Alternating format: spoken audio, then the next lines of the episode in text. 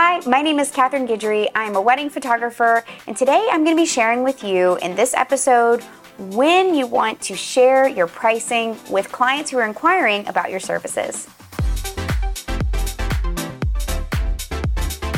Speaking of pricing, if you're interested in learning more about how to determine your base price, be sure to download the free pricing guide in the description. All right, let's talk a little bit about when to deliver the pricing guide to your clients.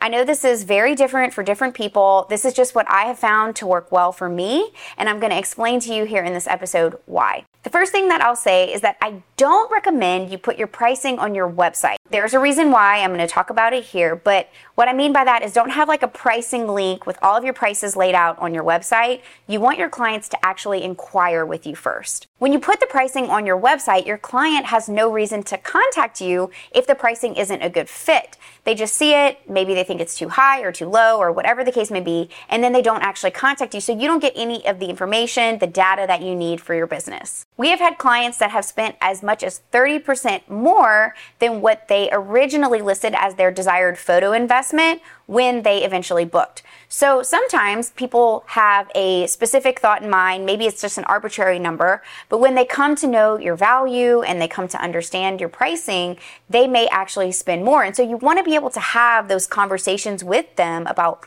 what exactly is that you're selling with your services and products through that inquiry process. On the contact form, it's really imperative that you ask those basic preliminary questions that are going to help you build statistics around interest for your business. So, where are your leads coming from? Where are they located? Who is the person that's contacting you initially? Those sort of things. That's really going to help you build a list of how many inquiries you're getting versus how many bookings. So you can start to build out statistics based on that information.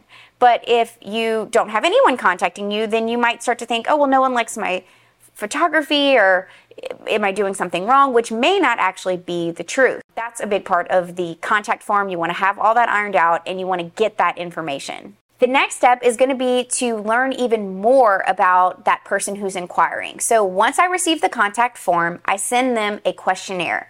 In that questionnaire, I'm going to be inquiring even more about them, who they are, how they got engaged, about them as a couple, what they're looking for in their photography, do they have a planner, who is it, all of those things. Everything that you can gather about them will really help you in understanding, again, you know, how many inquiries you're getting versus bookings.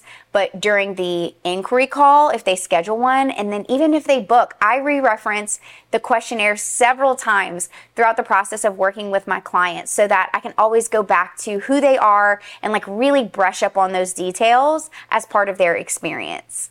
So, when do I send the pricing? I send the pricing when they send back the questionnaire responses. And I do tell them that.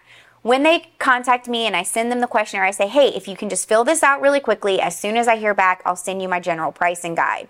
Some photographers won't actually even do that. They'll make them get on a phone call before they give them pricing. I do like for my clients to look at the general pricing guide before we get on the phone call. I, as a consumer, don't like to be caught off guard and spending time on the phone with someone, it feels very high pressure to me. I don't like to not know the pricing before I get on a phone call. So I want them to know the pricing. I want to know them to feel comfortable and for them to know if, you know, this is going to be something that they truly can't afford. I don't want people to feel overextended. And then we can get on an initial call. So once the general pricing guide goes out, they can look at that sampling of offerings. At catgeducation.com, I actually sell a one hour pricing mini course that talks all about how we create those offerings based on a mathematical formula that I can then tweak based on exactly what they need after this call. So if you're interested in learning about how to price your photography, be sure to check that out. But that general pricing guide will go to them and they'll have the option in the email to set up a call with me. During that call, we can go through any questions that they have. I get an understanding of what exactly that they need, and then I can put together a custom offering for them. Early on in the business, it may not be a huge deal to get on the phone with every inquiry that comes through the door, and that might be something that you want to do to really quickly build rapport and trust with them. However, in the later years, when you're getting several inquiries a day and not all of those inquiries are truly interested in working together, it saves you a lot of time on the back end.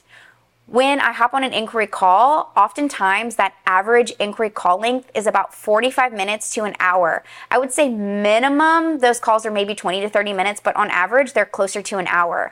And so if that client doesn't end up booking, it's safe to assume that was an hour of unpaid work, right? So when I do get on the phone with someone, I'm giving them 100% of my time and attention. That is blocked off in my calendar. I'm not able to make money on sessions. I'm not able to make money on any other type of work during that time. I am solely dedicated to that potential client booking. And so I really want those leads to be interested. I want to give myself the best chance to help serve them well by knowing as much as I can about them, giving them the pricing in advance so they have time to really like sit with it and understand and, and prepare their questions so that when we get on that inquiry call, we know exactly what we need to discuss. And the last step after all of that is going to be that when we get off the phone, I'm going to prepare their contract for them. I'm going to put together a custom proposal and I'm going to send that to their inbox in hopes that they'll choose us as their photo team.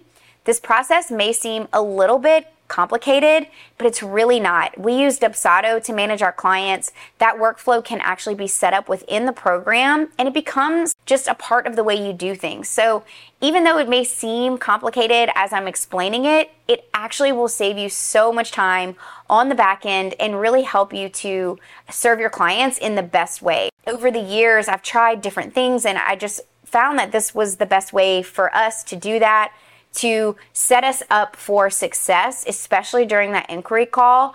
And then, of course, to make that process easy for our clients on the back end. I hope you found this helpful. If you have any questions, feel free to comment those in the comment box below. I appreciate you tuning in. Don't forget to subscribe so you can continue to get more free value based content. Thank you so much for listening, and I really appreciate you. Have a great day.